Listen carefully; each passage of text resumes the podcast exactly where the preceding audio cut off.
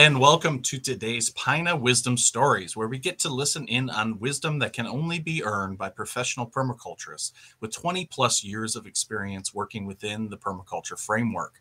Pina Wisdom Stories gives us all a chance to hear from Pina diplomates, board members, and other pioneers from the early days of permaculture's development.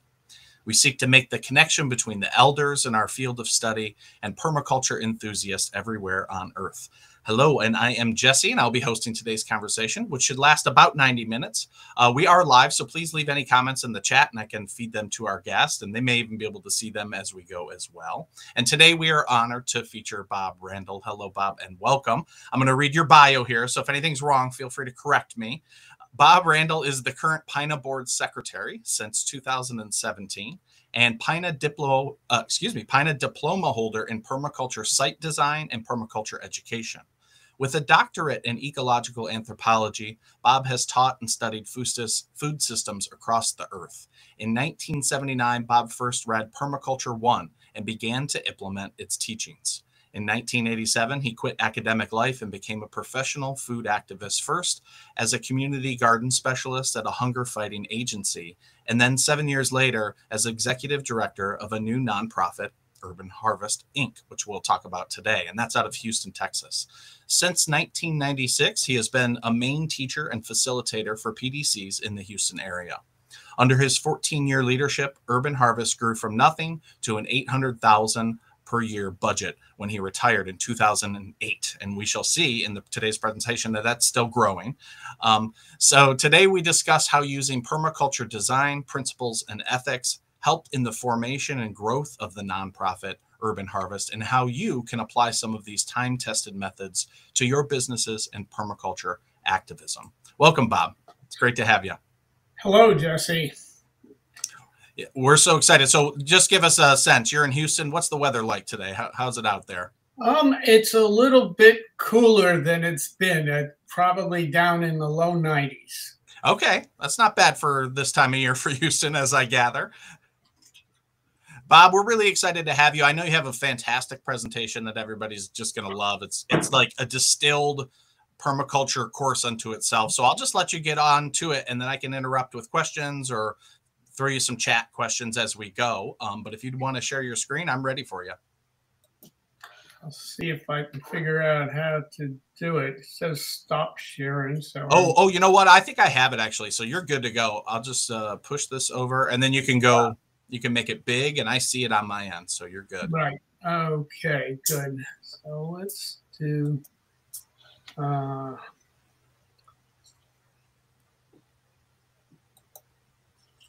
Yeah, my I'm seeing an icon. Okay, maybe. The, yeah, it looks like I see your um, PowerPoint. It's just small still. Like I see all the side pictures. Like yeah.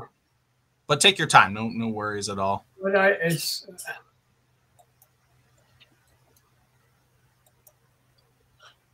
I don't. Sorry, I can't see how to. Uh, the. Um, what is it? Just uh, play or? No, sure. it, uh, it's like I'm looking at your screen rather than mine. That's what's. Oh well, that's that's a problem. Here, uh, let's go back to this. Does this help at all if I do this and then you can make your slides? Yeah. That, okay, that, now you can make it big, and then once you do that, I'll transition it back over. Okay. All right. Okay. All right. Yeah, we can edit. We can edit yeah, these Now out. we're now we're in shit, good okay. shape. Okay, cool. So yeah. Uh, yeah, that's perfect. I see that. All right. So um, I'm, I'm going to chat about really three things today. Uh, you're you're hearing me all right? Okay. Yep, you sound great. Okay.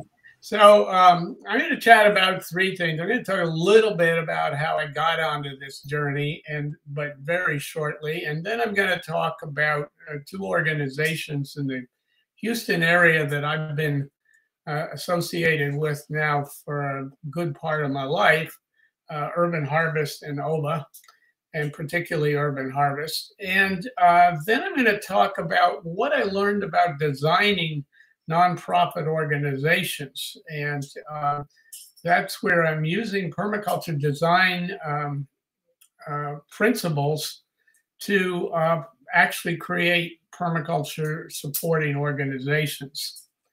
Um, so uh, what I think is this, that the thing that's really interesting about permaculture is this idea that despite whatever the heck the problems are, there's almost always a way with a better design to get much further than you otherwise would have been able to do.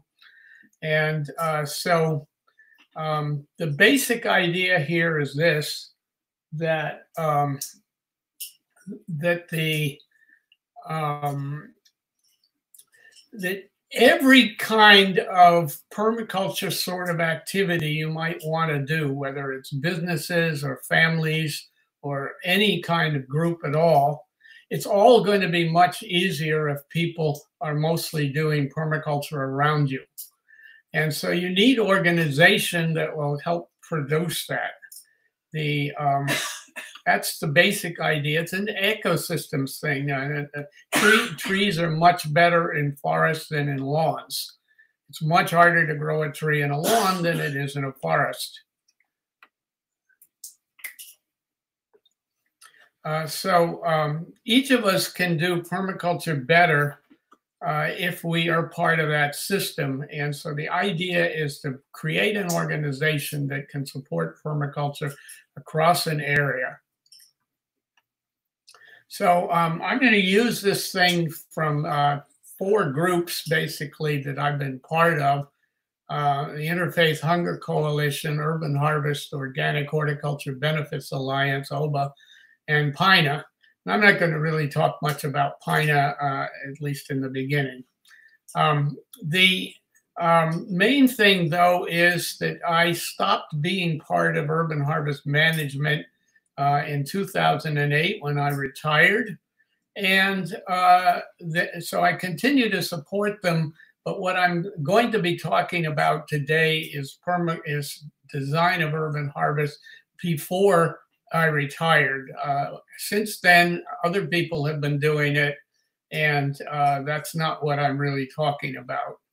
Um, but anyway, none none of these organizations uh, necessarily re- uh, reflect these ideas.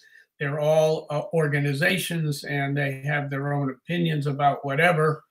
And uh, I'm simply telling you about my own observations.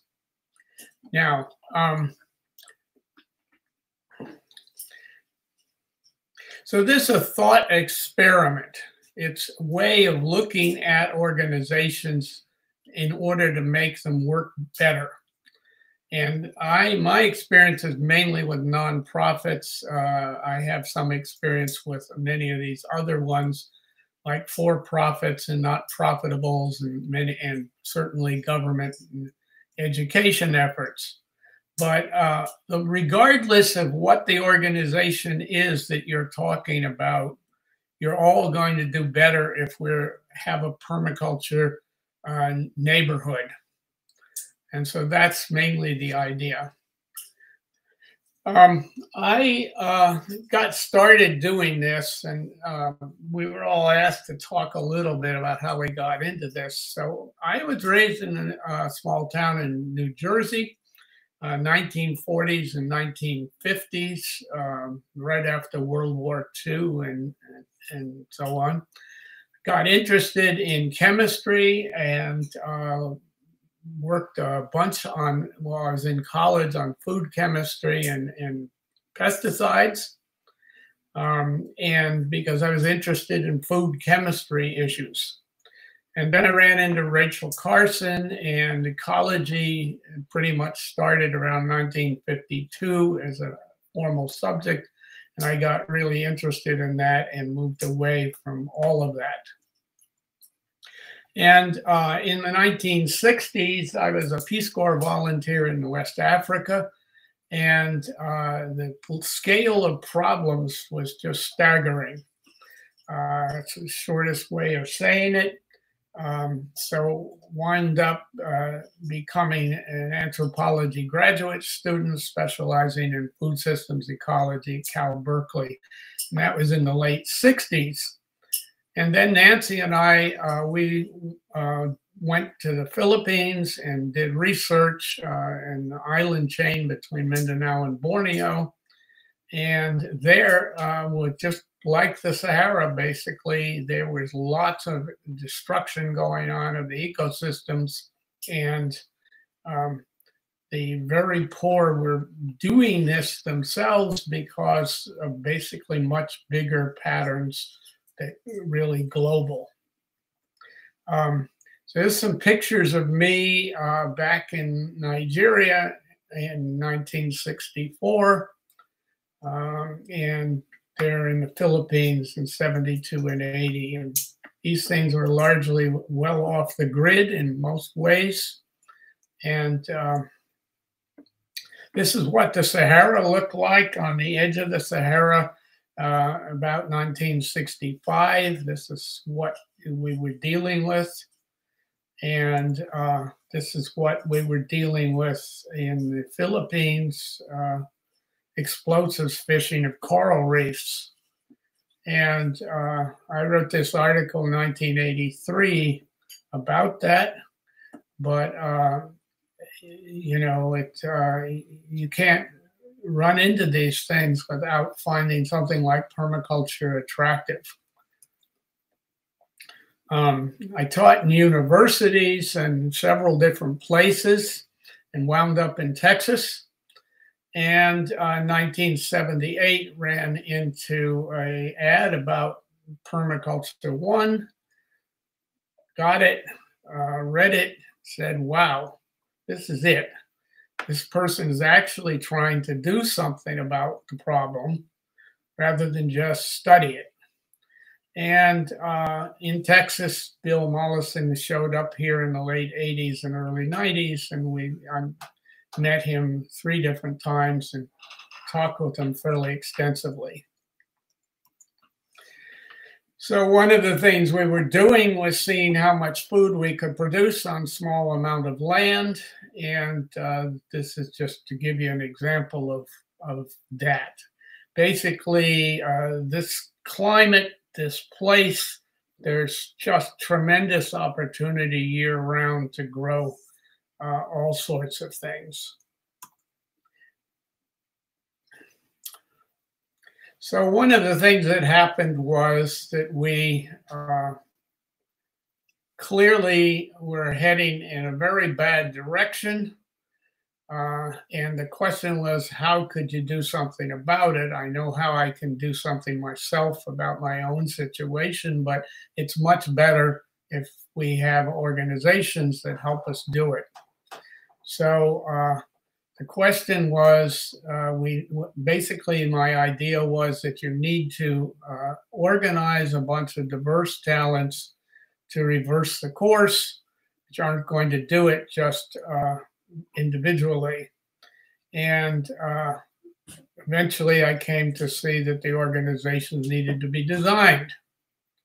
So um, that was basically where i got to. Um, I thought I'd stop about here. Uh, Jesse, if you've got a. Yeah, let me jump in. Um, I'm mostly fascinated just because I think Bill Mollison is a sort of a raconteur, you know, and such a fascinating character. I'm kind of curious, what was it like when you first met him? What was the scene like in Houston? How many people were around? And would you say that Bill being there really galvanized the beginning of Urban Harvest? Or how would you characterize that? Well, yeah, it's good. Uh, when Bill came here, uh, he um, he did a uh, he gave a talk at the Museum of Natural Sciences, and it was a packed audience uh, with probably 120 people there, and we put a sent a list around for people to sign up. And, and that's pre internet days. So people put their phone numbers if they were bold. Um, and out of that, we formed a group of people that decided to study permaculture.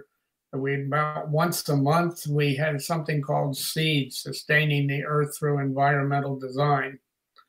And uh, eventually, we even tried to build a seven acre permaculture uh, place in, in Houston, which was a bit more than we knew how to deal with and didn't really work. But that's what we did. Yeah, Bill. Bill really uh, inspired us, uh, and some of the people I'm still working with. Some of the people that he inspired. Yeah, and then that was just a quick talk. Did he come and teach PDCs in the area as well? He taught PDCs up in uh, three parts of Texas, not in Houston. Some of his students taught PDCs around around Houston. Um, I was working at the time. Uh, we'll get to that in a bit, but I was at the Interfaith Hunger Coalition at that by that point. I really didn't have the time or the money to uh, actually take the PDC from him took it from one of his students, Patricia Michael. Yeah. And then the other thing I'm kind of curious about is just the history of organic gardening because that was one of the big things that you were working on at this stage. Was yeah. that was that well known at the time? Were people like, "What is that? Why? What's the point?" Or what was the attitude? Well, well known is kind of hard to say, but um, they, there had been there was a group called Texas Roots, which I was a member of, that was uh, interested in promoting organic methods. And we had a series of classes, and there was a famous founder of organics in Texas named uh, uh, Malcolm Beck in San Antonio, and uh, Jim Hightower was the uh, ag secretary for the whole state in that point, and he was organic in his approach. And uh, the um, and we had started the first organic food store in Houston back around 1980 called Street Farmers Co-op. Oh, cool. And uh, we bought our food from a organization in um, in Austin, which eventually became Whole Foods. uh, at the time, it was just a rinky-dink operation. Yeah, I'm sure. That's awesome. Anyway. Cool. Yeah. So I get going here. Well, yeah, no, thanks for the history, and let's keep on rolling here. Yeah, so um, it turns out that Houston has every bit as much of our environmental problems as both the Philippines and Africa, uh, just different ones. Um, figured out that uh, the Metro Houston area, which is 5 million, 6 million residents at this point, um, they eat about 16,000 tons of food to, a day or, or um, throw it out, one or the other. And um, that's a huge amount of food. And moreover, that uh, the bottom 3.8%, 4% of the population are not getting enough calories. That's pretty much today back around 1990, uh, that was about double that amount because of the economic issues in Texas. And um, but broadly speaking, uh, the number of people that need emergency food assistance is, runs of right now about 220,000 people. And if you lined them all up on a freeway, it would be 63 miles long. Wow. That's a one and a one and a half feet per person. Half, half of them would be children. So, uh, and that's pretty much true in almost every American city. That the bottom 3.8% of the income is in that. And it's ridiculous that this is the case because Houston sprawl, it's got a lot of land and food grows here so easily. Um, so, how do you do it?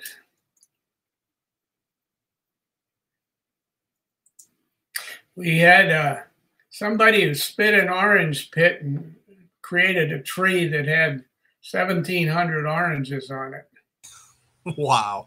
Like, you know, they didn't even try to grow the thing, they kill it.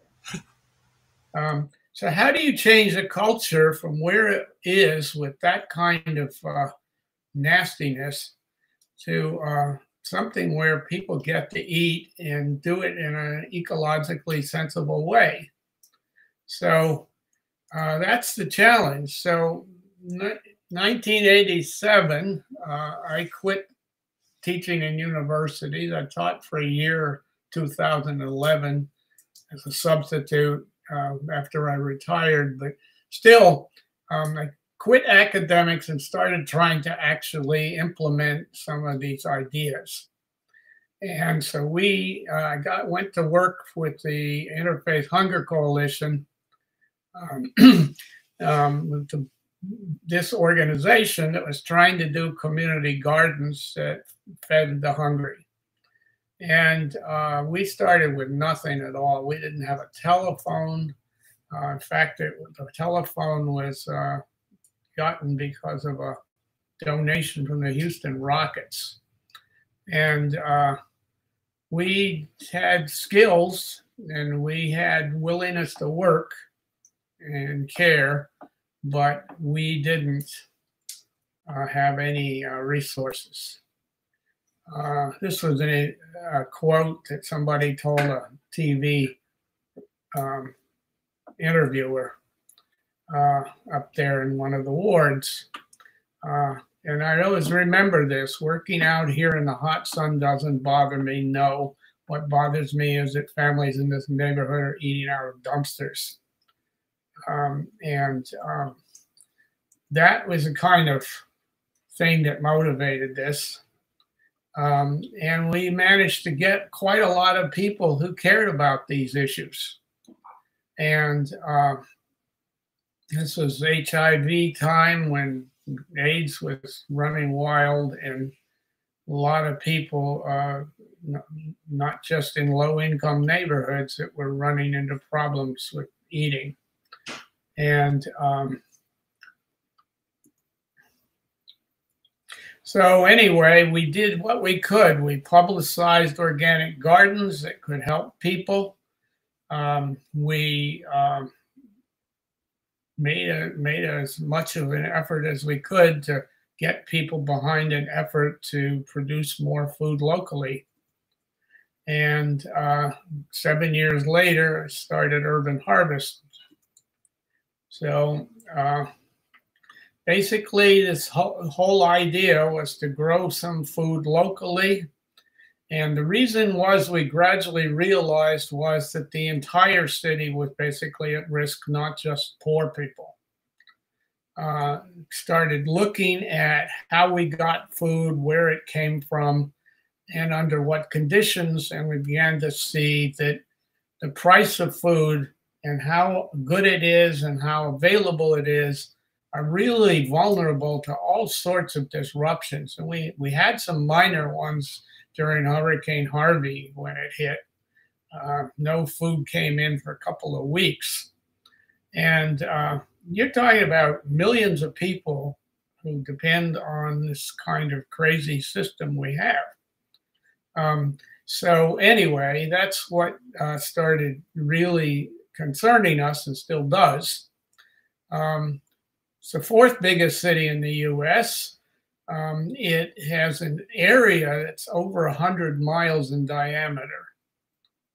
And we thought we should be able to reach everybody. That was what we were aiming at, very ambitious. And we were had therefore to connect with everybody who would help, every organization that would help, uh, and so on. So we added a variety of people that became advocates for urban harvest. And uh, that woman in the center was nationally known environmentalist um, and uh, a lot of skill sets. So that's what we did. Uh, we started this, and the idea was broadly the same one as trying to uh, bring back a forest. Um, you need to get set it up so there's multiple yields, lots of diversity, and connected functions. It's the same thing as what you do with an ecosystem. You have to do the same thing with an organization. And the sector energy that we really focused on was something called supporters. Uh, we figured out that supporters will often give you help, give you money, give you their time and labor, give you their skills, their ideas, if you can figure out how to uh, bring them in and get them working on the problem. So same idea as catching water in a cistern. Um, and they don't have to be paid much money or any at all. They might even give you money if uh, you are doing something that work, does good work and they believe in it. So uh, that's basically what we think they need to do. Uh, they will want to, they need to want to help implement the vision. And uh, so that means you have to have be clear about what your goals are and what will what support you need to make it happen and then you obviously need to actually get that done. Um, and uh, people what they want to do is contribute their help if they think it is accomplishing something useful in a, in a sensible way. So we started adding all kinds of people with skills. And uh,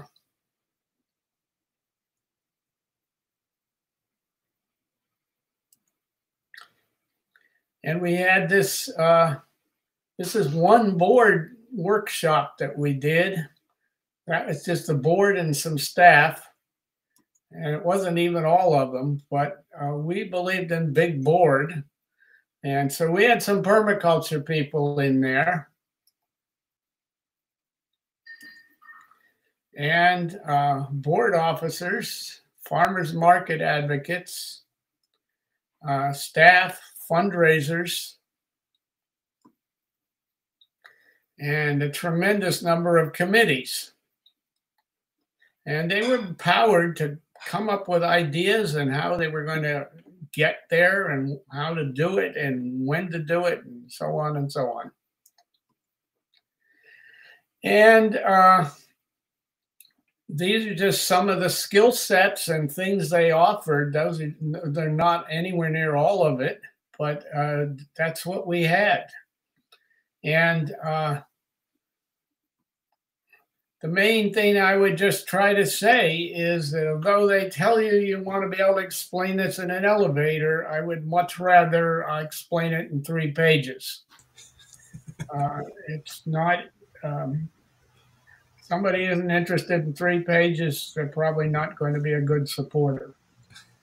So uh, we had lots of people who weren't on the board, and we gave five-year certificates to 450 people during the time I was there. Wow!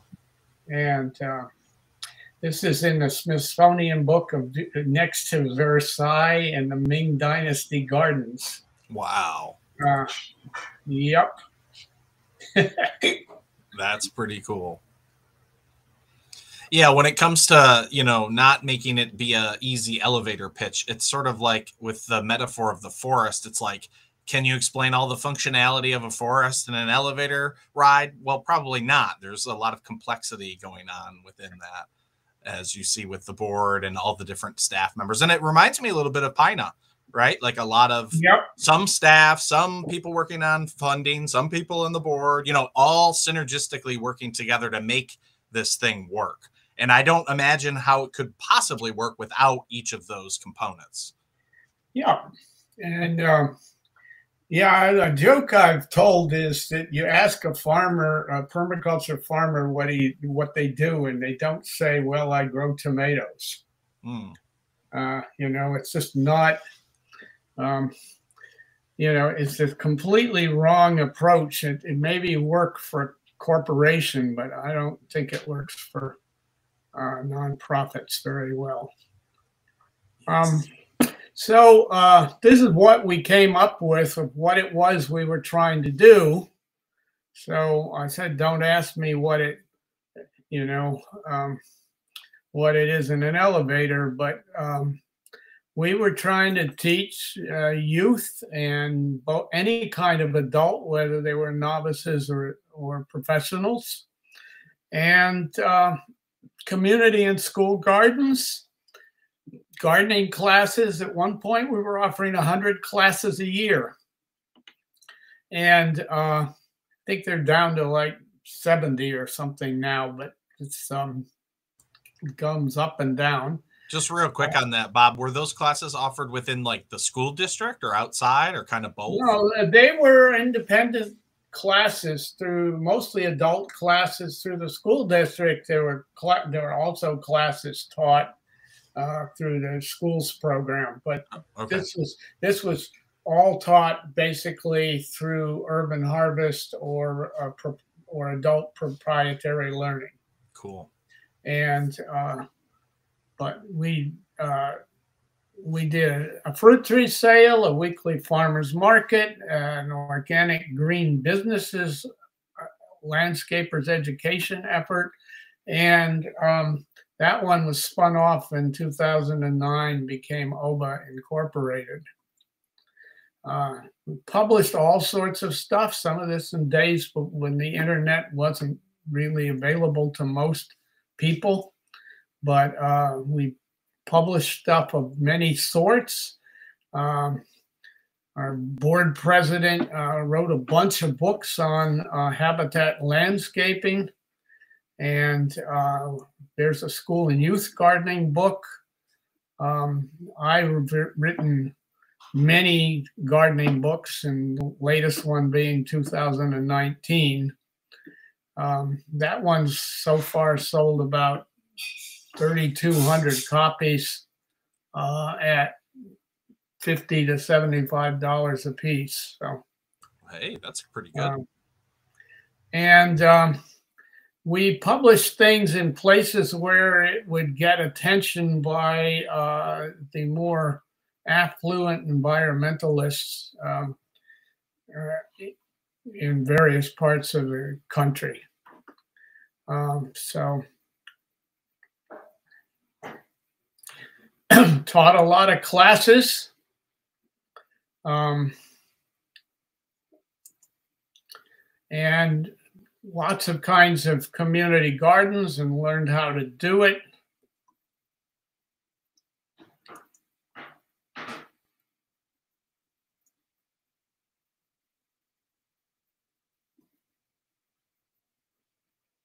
That's a habitat garden in the bottom right. Um,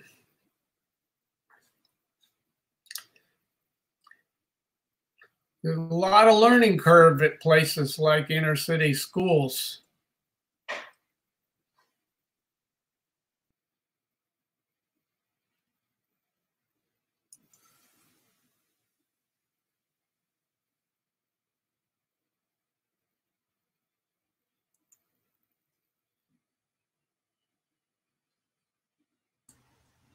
Oh, that's that's beautiful.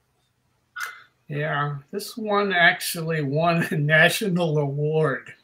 Oh, and uh, Janet Reno was then the attorney general, I guess, under Governor um, President Clinton. Um, I think that's what. It, uh, yeah, I think she came and toured this garden. I think with the girl, actually. wow. well, it is an impressive drawing, you know. It is especially if you saw this neighborhood, which is, does not look like it's full of flowers and kites, and it's uh, one of the most dense uh, neighborhoods in all of Texas. So it's uh, pretty. Anyway, this was a landscaper education effort, which also morphed into green businesses.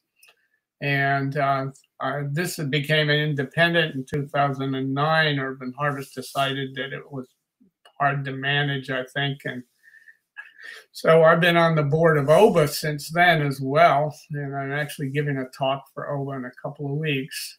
And, um, but anyway, uh, this has been very good at, at educating all sorts of organizations that do landscaping about and uh, uh, and sometimes farms um, and certainly green businesses, nurseries, and things like that. Uh, we started a fruit tree sale of all the best kinds of fruit trees that we'd already figured out would actually grow here. And it took us about 10, 12 years. We actually got up to a four hour sales of $160,000. Wow. And mind you, you don't do this with staff, you do this with volunteers. Wow. Um, and there's a Rice football stadium and uh, fruit trees. Uh, first Super Bowl was there, actually. Anyway, that's uh, a that's a great uh, mashup between American sports culture and American permaculture. yeah, well, it's you, you, know the permaculture ethos is to use whatever stuff is lying around, and this is a football stadium wasn't being used in uh, whatever was it February. Rice hasn't been competing in football in February or whatever. So right. Um, anyway,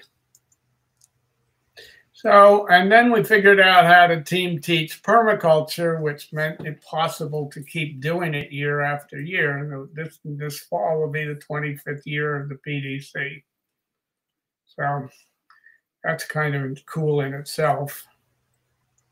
Uh, this is some of the early scenes. We have a number of remote permaculture sites outside the city area is a more, this is a rural farm animal, animal farm permaculture center. And uh, anyhow, uh, the uh, fact of the matter is, though, that how do you get people to know about these opportunities? And one of the things is that a lot of people that wouldn't even think about trying to garden or do something like that I really do like to eat quality food, turns out. And so we, the farmers market has a real useful thing. And we got the first one started that was a true farmers market since the 1930s, meaning we made sure the people actually were growing what they were selling as opposed to just buying it in bulk and and packaging it off as if they had grown it. Yeah. And uh, the we ended up having live music, and actually one band told me that they had they made more money at our farmers market than they did at their gigs. and uh, anyway, so um, this all sorts of neat things happened as a result of this. Uh, some of this is old pictures, some of it is relatively new of the farmers market. And uh,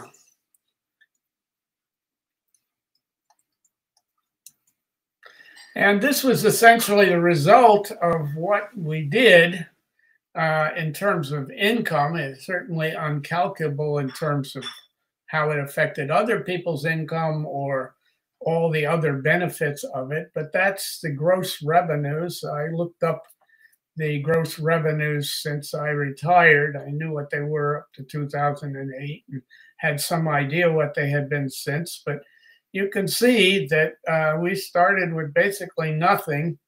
And there you are uh, managed uh, up and over a million five the last few years. So uh, that's a lot of staff, a lot of ability. Uh, obviously, you can waste money or spend money, but um, it's it's an indication that you can impact people's lives in a much more um, effective way if you have a lot more resources to do it with.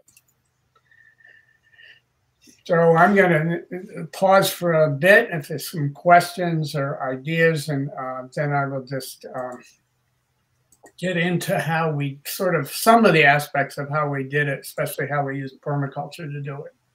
Yeah, yeah, that's the those are the questions I want to hear the answers to. Um, we don't have any in the chat yet. If anybody's watching live, feel free to leave a uh, question for Bob about any of this. Um, I, am curious about the team teaching the PDC. First of all, it's amazing that you've been able to do that for it sounds like 25 years straight. Uh, I don't know how many students that might be, but it seems like that would be a pretty significant number of students over those years. Yeah, well, uh, it is. Uh, I we graduated uh, uh, something close to about 200. Okay. But uh, we've had probably well easily a thousand probably have taken some aspects of it. Okay. So that's um, amazing. Um, and what are the keys to that to keeping not only to team teaching but to keeping it going without a teacher getting burnt out let's say or, or maybe they're on vacation and they can't do it? What strategies might you offer? Well uh, there's several different ones. Is that the way we we did it various ways, but we kept redesigning it till we got something that was really sustainable. And so what that amounts to is that we we teach the PDC um, on Sunday afternoons or Sundays the whole day, uh, uh, but only Sundays. And um, we teach it in five modules. So that runs from, um, and, and the first module is an introductory module of two Sundays. So first of all, a little bit of live experience of what this is. So they get to hear some classes walking around a piece of permaculture and uh, showing how various aspects of the design work. And then uh, there is a kind of sit down class, slides and things of things that are harder to show in a four hours or so in a yard. And um, that, that talks about sort of the history of permaculture and some of the design features of it and uh, uh, what the what the full course is. So it's just an introductory, and that's the first module. You have to take that. You can't take any of the other modules. Then there's three other modules that are sort of broken down by when they occur: fall, winter, spring. And the fall one is designing bountiful gardens through permaculture. The winter one is greening our homes and communities through permaculture. And the spring one is restoring nature through permaculture. And uh, so that you can take those in any order and not necessarily in the same year if it's if that's the way your schedule works. And if you complete those four modules, you can then do the design tutorial, which you have to attack a problem you're interested in using permaculture uh, principles. that's um, awesome and then you and you have a party and graduate. That's great. Mm.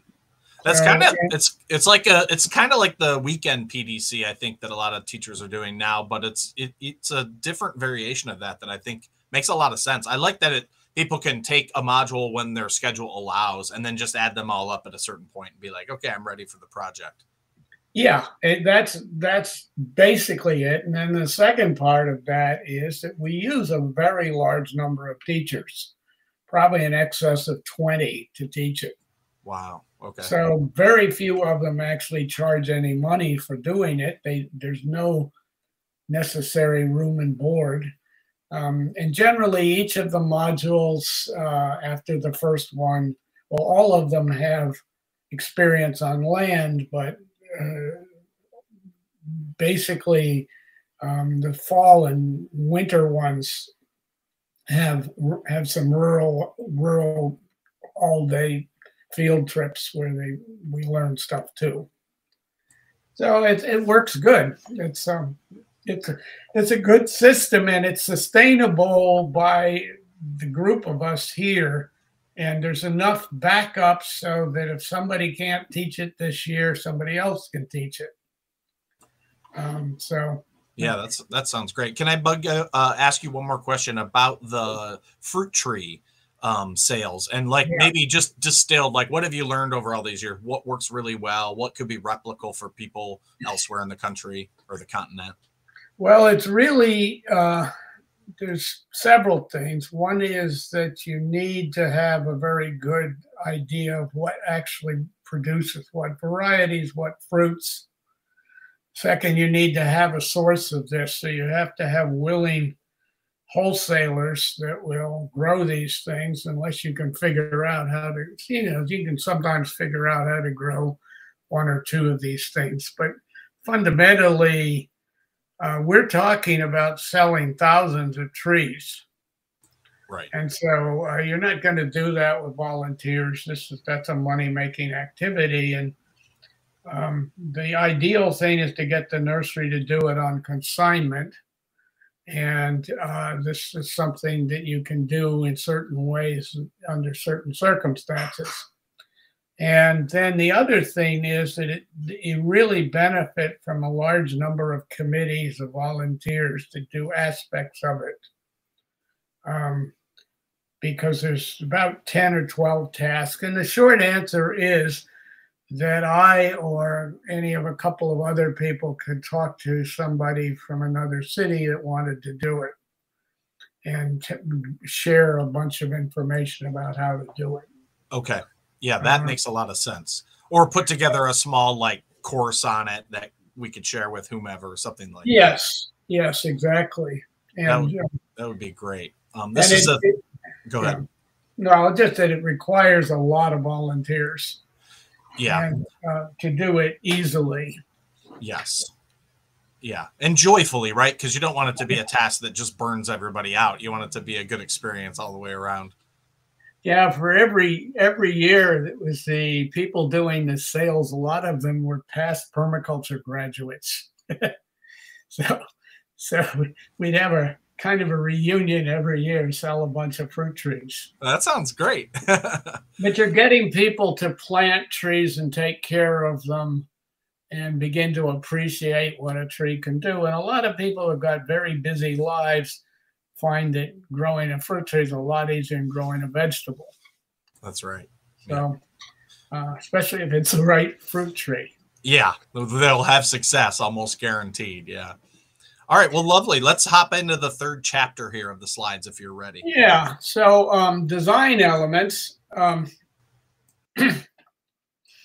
this is uh, obviously really important. And uh, if you're trying to design an organization, there's an enormous amount of information to this. And uh, didn't uh, I'm just skimming some aspects of it that I want to share, but it is way more than that, of course. Uh, so the first one is to have the right situation. And um, the first one is motive. Why should people support your organization? And um, my research, mainly in anthropology, says basically motive. Um, and we picked eventually uh, having good, sustainable food for everyone. And uh, who would be opposed to that? Well, uh, you some people who are cynical might come up with a few possibilities, but mostly everybody likes the idea. Yes. The means are the tricky piece in some ways because um, we're talking about people growing it. Uh, Houston has got plenty of land. Land has never been the problem here the way it is in, say, San Francisco or New York. And um, the knowledge is not shared widely. So you need to figure out how you're going to actually get the knowledge out to people. And that's a tricky business, it turns out. And uh, and then the other one is make sure no one opposes it. And that's not as easy as you might think. Uh, nobody with any real power in the society opposes it at all, it turns out. But you may find a bunch of people who uh, left bad situations in the countryside and came to Houston to avoid farming. We're going to oppose it as far as their kids doing it. So, I mean, they're going to say you're crazy or something of that sort. Yeah, or it's going to smell bad or something. Yeah, I mean, they're well, they're just think, you know, we lost our shirt on the Dust Bowl, or we we're my we were migrant labor and we're sick of yeah you know or you know then there's uh well there's all sorts of bad stuff so that's the first thing to say is that you need to check your boxes on that then there is the question of how do you manage to organize a bunch of people uh, Mollison was, um, some of us asked him about his bioregional organizing in the last chapter of his book. And, you know, as he said, well, people are very difficult. Um, it's not easy to do.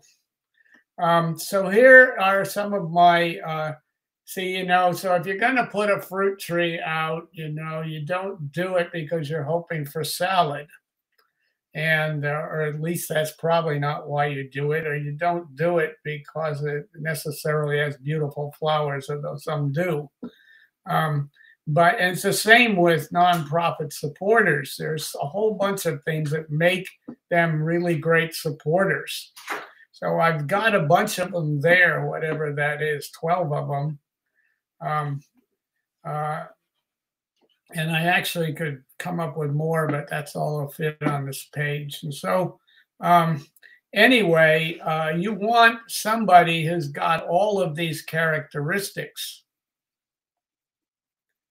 Um, and you're thinking to yourselves, I know, uh, well, who do I know that fits this?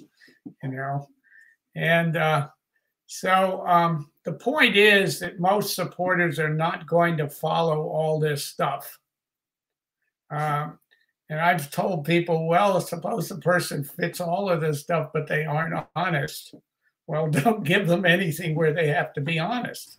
Right. uh, you know, I mean, if they can't work with other people, well, give them something to do by themselves. Uh, I mean, you know, hardworking, reliable, well organized person that can't get along with people, okay, put them give them something to them to do. Yeah, get them organizing something. They'll be great at it.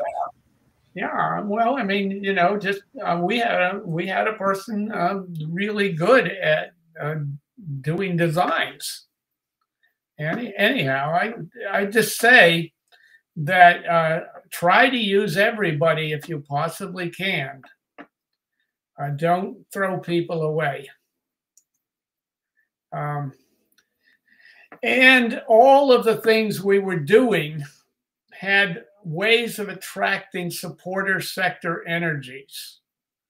So not only does something like education have many other benefits and yields, but it also can yield you uh, amounts money, labor, and uh, um, skill sets that uh, are helpful. And some of you may be familiar with asset based community development, but it's basically this idea that people have all sorts of things they can offer to an organization if you just organize it and figure out what they are.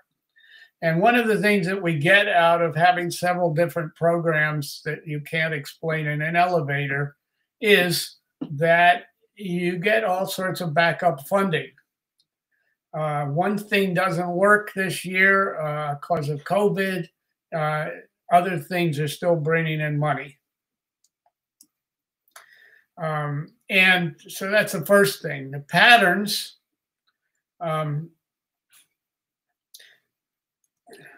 this is uh, from a Harvard Business Review article where they talk about how important analogies are in this in developing uh, effective uh, corporations that basically a person comes to an organization and they are not they've been in other organizations they've been in families they've been all sorts of ways and they say well this is like this thing that happened to me and you know wherever and um, so they they use the word like. And when you hear the word like, you know that they're talking about some pattern that they're advocating for. Um, this is like a business. So that means we're going to do things like a business. Um, and uh, there are plenty of these patterns. And in permaculture, we go from big patterns to, to details. And uh, an analogy is a very useful strategy, it turns out. And we'll get to some in a minute. But um, those are cultural patterns. And uh, if you pick the right one, it'll motivate people, recruit people. You can explain what you're doing easier, and uh, it tends to make things really work. So the first one we tried, which is what I'd say lots of permaculture people do and lots of other people do, is well, we'll just show them what a good example of this is, and people will obviously. Uh, learn from it and follow it. Um, and uh, so it's it's like an infectious disease. It's contagious. It's a contagion pattern, and uh, we want it to go viral. So uh, all we have to do is come up with some good looking gardens, and people will copy it. Um,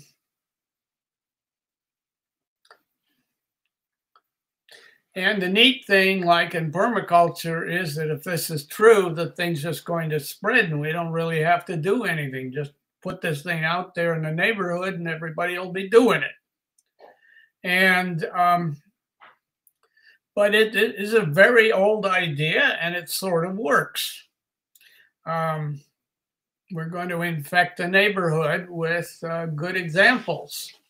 And maybe the virus will jump from one neighborhood to another. And so we uh, got a bunch of stuff done this way. Uh, we had um, many community gardens and school gardens emulated. Um, we um, we you build a nice permaculture food forest and show people about it and how it works, and people go out and they do it. And uh, so you really, uh, it does work in certain many situations, and it did work for us. Uh, the Houston Independent School District uh, went big time into outdoor classrooms, and they paid Urban Harvest to do it. Um, and the uh, donation system we did at food pantries uh, ended up spreading all over the country. Uh, I don't. You never know for sure that everybody got the idea here, but it was some one of the. I certainly never heard of it being anywhere else when we started doing it, and um, several other cities have started fruit tree sales that uh, based on our information and what we told them, and all the surrounding counties around uh, around Houston uh, have, do them. City of Houston has a community garden program. Um, they also adopted organic methods for their horticulture downtown. Um, and uh, organic methods are spread widely in green businesses and nurseries. Um, and uh, within a few years, uh, we had two, at least two dozen farmers markets in the area. So it really did spread. But the other problem, though, is that uh, there's some weaknesses here, too. One of them is that when we started community or school gardens, there was a lot of learning curve, and a lot of the folks doing it did not uh, produce quickly any kind of impressive garden. So none, nobody wants to copy something full of weeds. You had to learn how to do these gardens right, and that's a whole nother story. Yeah. And uh, then there's a lot of people don't need, don't know they need a food garden. So they don't visit them. They don't get the idea at all. They can drive right past one and they don't even know it's there. And um, even when they do try to do it, they the learning curve is high and they don't do well with it. And uh, the worst part of it is that a lot of people came to Houston to avoid farming. And so their parents or grandparents said, don't do that. That's a dead end. So, um, anyway, so part of the problem with contagion is it didn't really work very well. And um,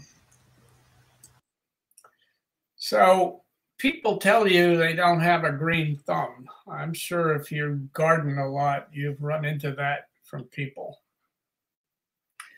And uh, it's basically an illiteracy complaint. I can't read. I, math scares me, that kind of stuff if you didn't have good teachers and didn't give good schools, you don't learn stuff. And um, as I've said, I've been in maternity wards on three can- continents, and I've never seen a baby with a green thumb. They, don't, they do not get it. and um, so we decided to use a different analogy, the school system analogy. And uh, this is basically a horticultural school system. It's the way we thought about it. Uh, maybe this webinar is a school is a school uh, pattern. But um, neighborhood horticultural elementary schools are community and school gardens in neighborhoods where people can learn how you grow a pear or prune a pear or whatever. Um, the high school version of this is multi-hour gardening classes. Um, then all kinds of stuff for people in various occupations. Uh, permaculture for some people, uh, teachers learning how to teach in outdoor classrooms, farmers uh, learning how to uh, do organics, uh, landscaping, and even uh, the Rice University developed an insect ecology garden. So um, it works good. It's a good idea. And so a lot of strengths. Um, one thing is that people understand the idea of trying to promote literacy. It's way easier to convince people to promote literacy than it is to tell them to spread contagion they uh, they have no idea how to really push something like this in a neighborhood. Whereas the schooling thing makes a certain amount of sense. You have a neighborhood school. And um, if you point out that the problem is that we don't have good schools and we don't have good teachers, and the neighborhoods, then they say, well, we need to do something about this because the consequences are disastrous. So, uh, especially for children, we found it really uh, a much better uh, meme or pattern or analogy or whatever you want to call it. Um, and these things spread many different directions. Um, uh, one of the things that happened was that some of the ideas about water and permaculture got translated into local uh, anti-flooding policies. A number of uh, regional parks around here are basically flood um, impoundment areas that try to prevent flooding and uh, it's gone. Uh, some of the stuff spread all the way around the country, um, just basically because of people taking up the ideas. Um, anyway, um, we had all sorts of things that happened as a result of this kind of literacy effort. But there's things that don't happen. So our idea, you remember, was to spread this stuff out across a hundred mile diameter. And uh, that's a tremendous amount of people and a tremendous amount you're trying to touch.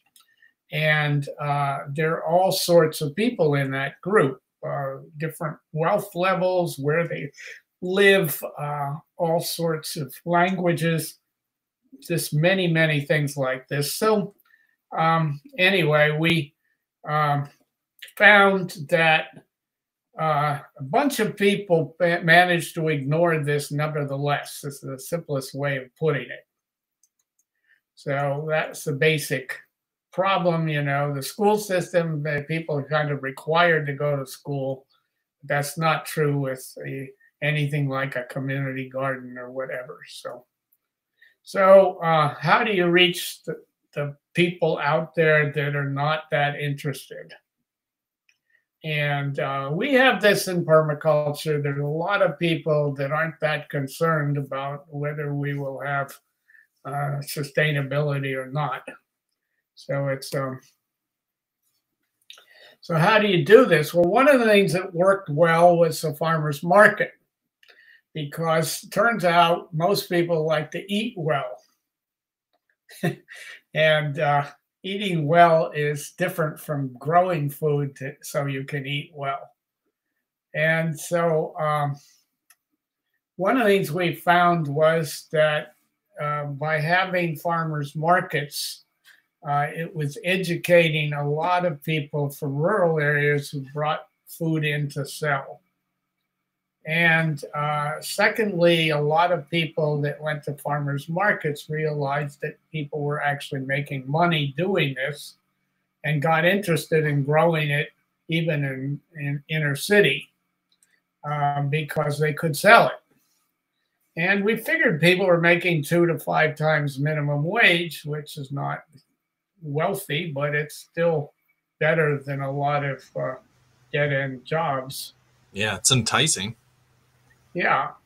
So uh, this this uh, helped us, and then OBA, uh, both before it left Urban Harvest and after it um, became independent, it helped uh, a whole lot of people in green businesses understand much better how to reduce water costs, how to improve soil, how to grow plants easier and better and more uh, regeneratively. And uh, we've had Elaine Ingham, the soil food scientist, uh, in three different times now in OBA. And uh, so it has a big effect on a whole lot of people that would be very hard for us to reach uh, wealthy estates, large corporations, HOAs, and so on. Uh, so those are some of the patterns ideas. Those are really, really good, Bob. Thank you for that. Now the zones, um, this is just a brief thing here. Uh, one of the things you want to do, uh, of course, when you do a permaculture design is think about how much labor commitment you're putting into whatever it is in the out there in the uh, landscape. And the same question you have to ask in an organization: what what is taking up a lot of labor and what isn't?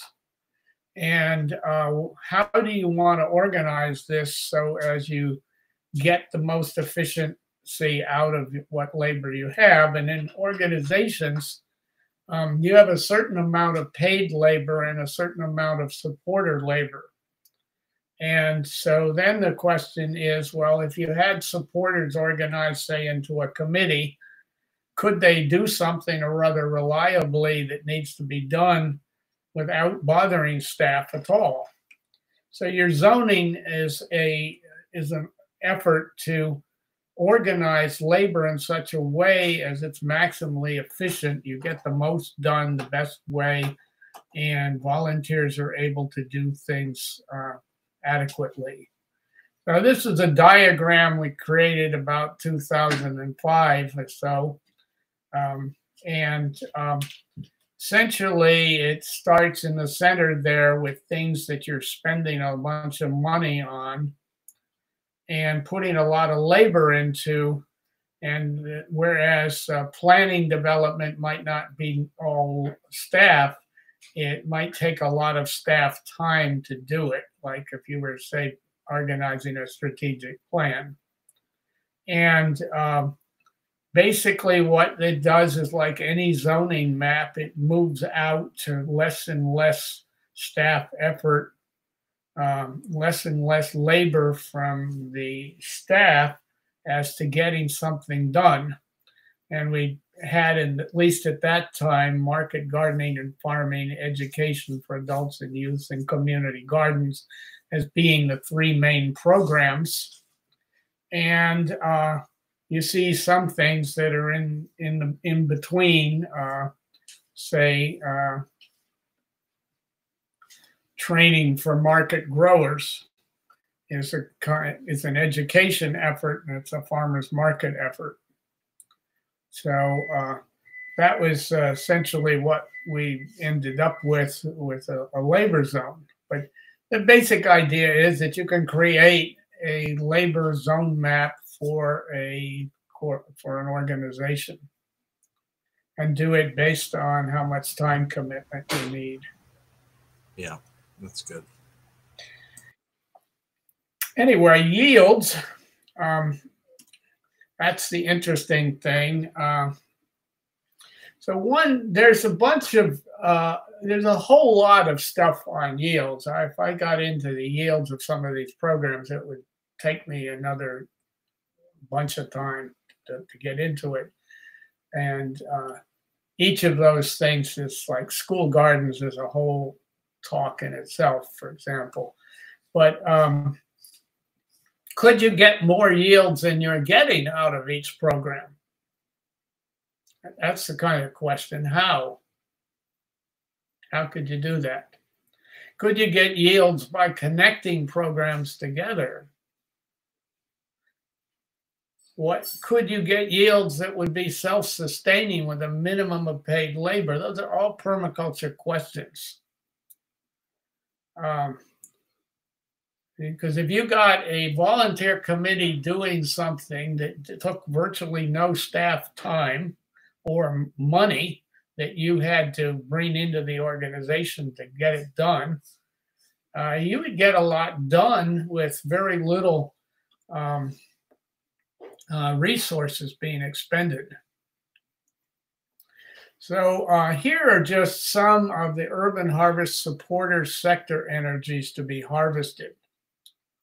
And they're just some of them. They're not anywhere near all of it. But, uh, you know, if you do the classes situation, the school district gives you money, um, adults pay money for classes. Uh, the charity will maybe help you uh, do things like they'll help build a garden at a school in a low income neighborhood. Uh, all kinds of volunteers develop from taking classes. Um, fruit tree sales uh, uh, will go up. So you can, ed- in education classes, you can tell people about how to grow fruit trees and then they uh, will uh, probably buy fruit trees and do them, and they may even end up teaching pruning for you. And um, then there's permaculture design skills you get out of this education, and you can bring those back into these other uh, programs that you're doing. So, I mean, there's plenty of these uh, supporter sector energies to be harvested if you bother to collect them at these different uh, programs. Now, this is a complicated one, but it's the idea is fairly simple. And this is from an article I wrote in 2013 in an anthropology book. But uh, it's function stacking and labor allocation by program. So the programs are up here at the top, uh, sideways printing, uh, community gardens, schools, market farming, adult classes, fundraising, oversight, outreach, landscaping efforts, permaculture efforts, fruit tree sale. So those are all basically programs. And then there are possible functions that you get out of it, like community development, health and nutrition, science education, sustainable economic development, um, and the, the impact on your income. Do you get money from it or do you lose money from it, and so on? And uh, then this is broken down by labor zones, and these things just stand for very high. So something like this says that food security is uh, you get a very it's a very high yield from market farming effort, and uh, food security itself doesn't get you hardly any money. It turns out unfortunately. Um, so um, anyway, that's basically what we did. And there's a bunch of footnotes here that explain what some of this is about. But um, point is that uh, you can create a list of what it is that you're trying to get out of the programs you're doing you can run it across a table of the various programs you're doing in an organization and try to determine what you're getting. And if the answer here is that um, that you are uh, getting uh, very little horticultural literacy from something you're doing, like here you're getting um, very little from market farming, could you get more horticulture, horticultural literacy from market farming? Well, maybe you could. So it raises this question: uh, how how much more yield could you get out of the fact you are doing market farming stuff, and uh, you are trying to teach hort literacy? Maybe you could be doing more of this than you are. So yes. it, yeah, so that's basically the idea. Yep. And these are just the last couple of slides. Um, so we started trying to connect programs with each other. So this is youth education stuff and the fruit tree sale. And we got these high school kids uh, helping people, assisting them uh, moving their fruit trees and so on. And and learning some stuff about the fruit trees they were selling and so on. And uh, so that's a connection that we created, and we're getting a yield out of the connection, is I guess what I'm trying to say here. Yeah. And this is another one where the school children uh, were involved in selling some stuff at the farmer's market. And uh, one of the things that happens in this situation is you get some fascinating uh, demographic differences uh, in who is going to public school and who is shopping at the farmers market and so on. And uh, so we get yields out of the connections as well as uh, people learning about the farmers market and people learning about neighborhood schools uh, so there's a lot of things going on here that are useful. Um, and then the other question is uh, brought up is can you create an organization that will support permaculture community across the continent? And that's what uh, Jude Hobbs and the others that started PINA in 2012 had as a vision. And uh, I've been trying to help it, and I hope you will too. Yeah, and I, I've been hoping you will too as well. And one of the best ways to do that is to become a member. You get access to a media library and all sorts of supports as a member um, and it can be pretty cheap 20 bucks a year sort of thing. So if you're interested go on over to pina.in to learn more. Uh, bob that was so wonderful. And i do I, i'm curious how you are taking your knowledge from all these years and work with urban harvest and others and where you see not just pina going but permaculture going in the next i don't know 10 20 years. Like are you feeling hopeful? Do you feel like it's moving in the right direction? Are we needing to make collect um, connections that maybe we haven't as a permaculture movement, or even as more more small scale? Does Pina need to make more specific connections?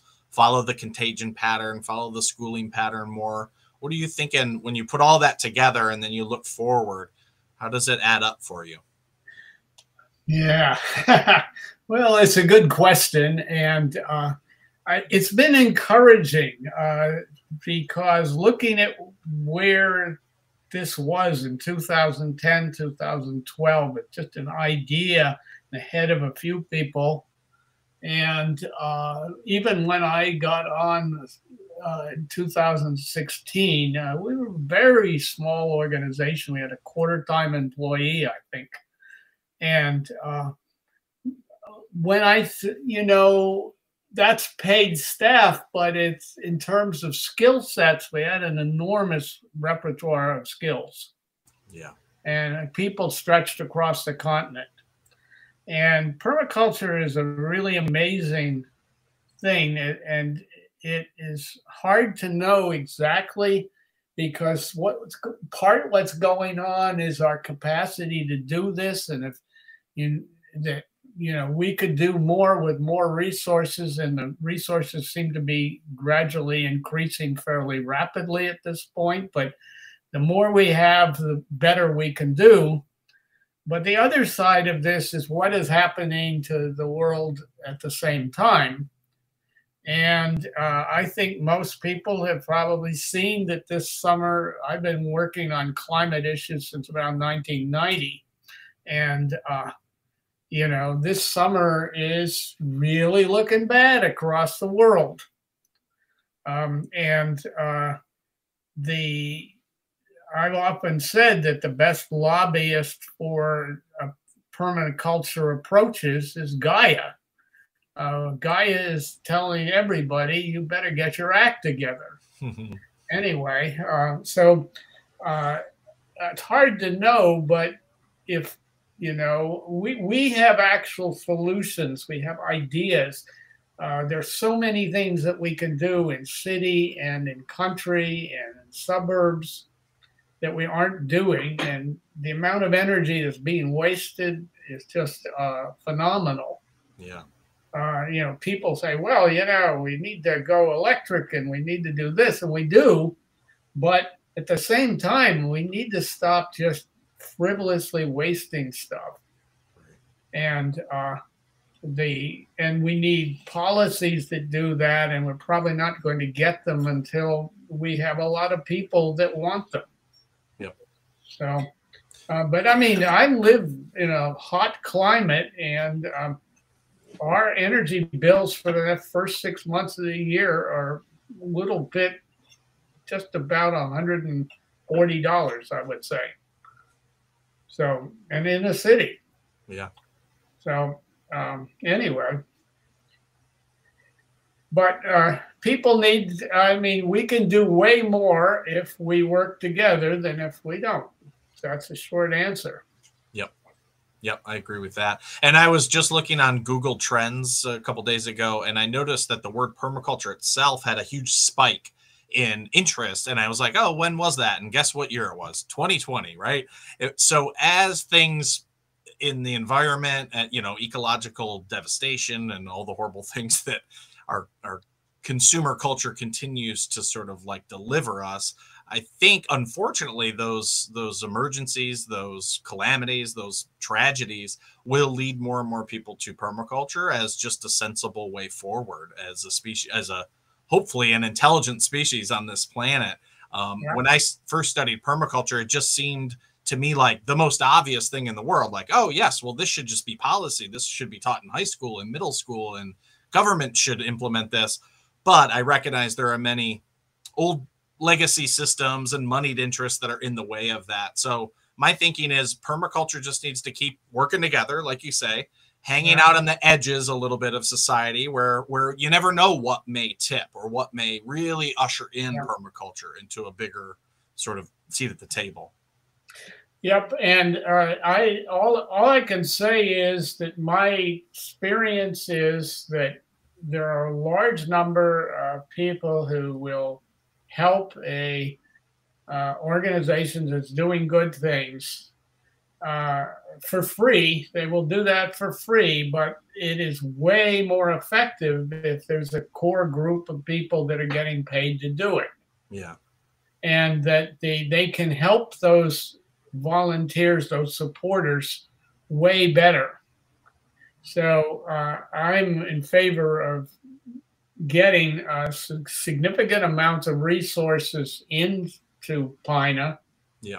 Um, and that will make it much more likely that the uh, non paid uh, supporters will uh, get more done.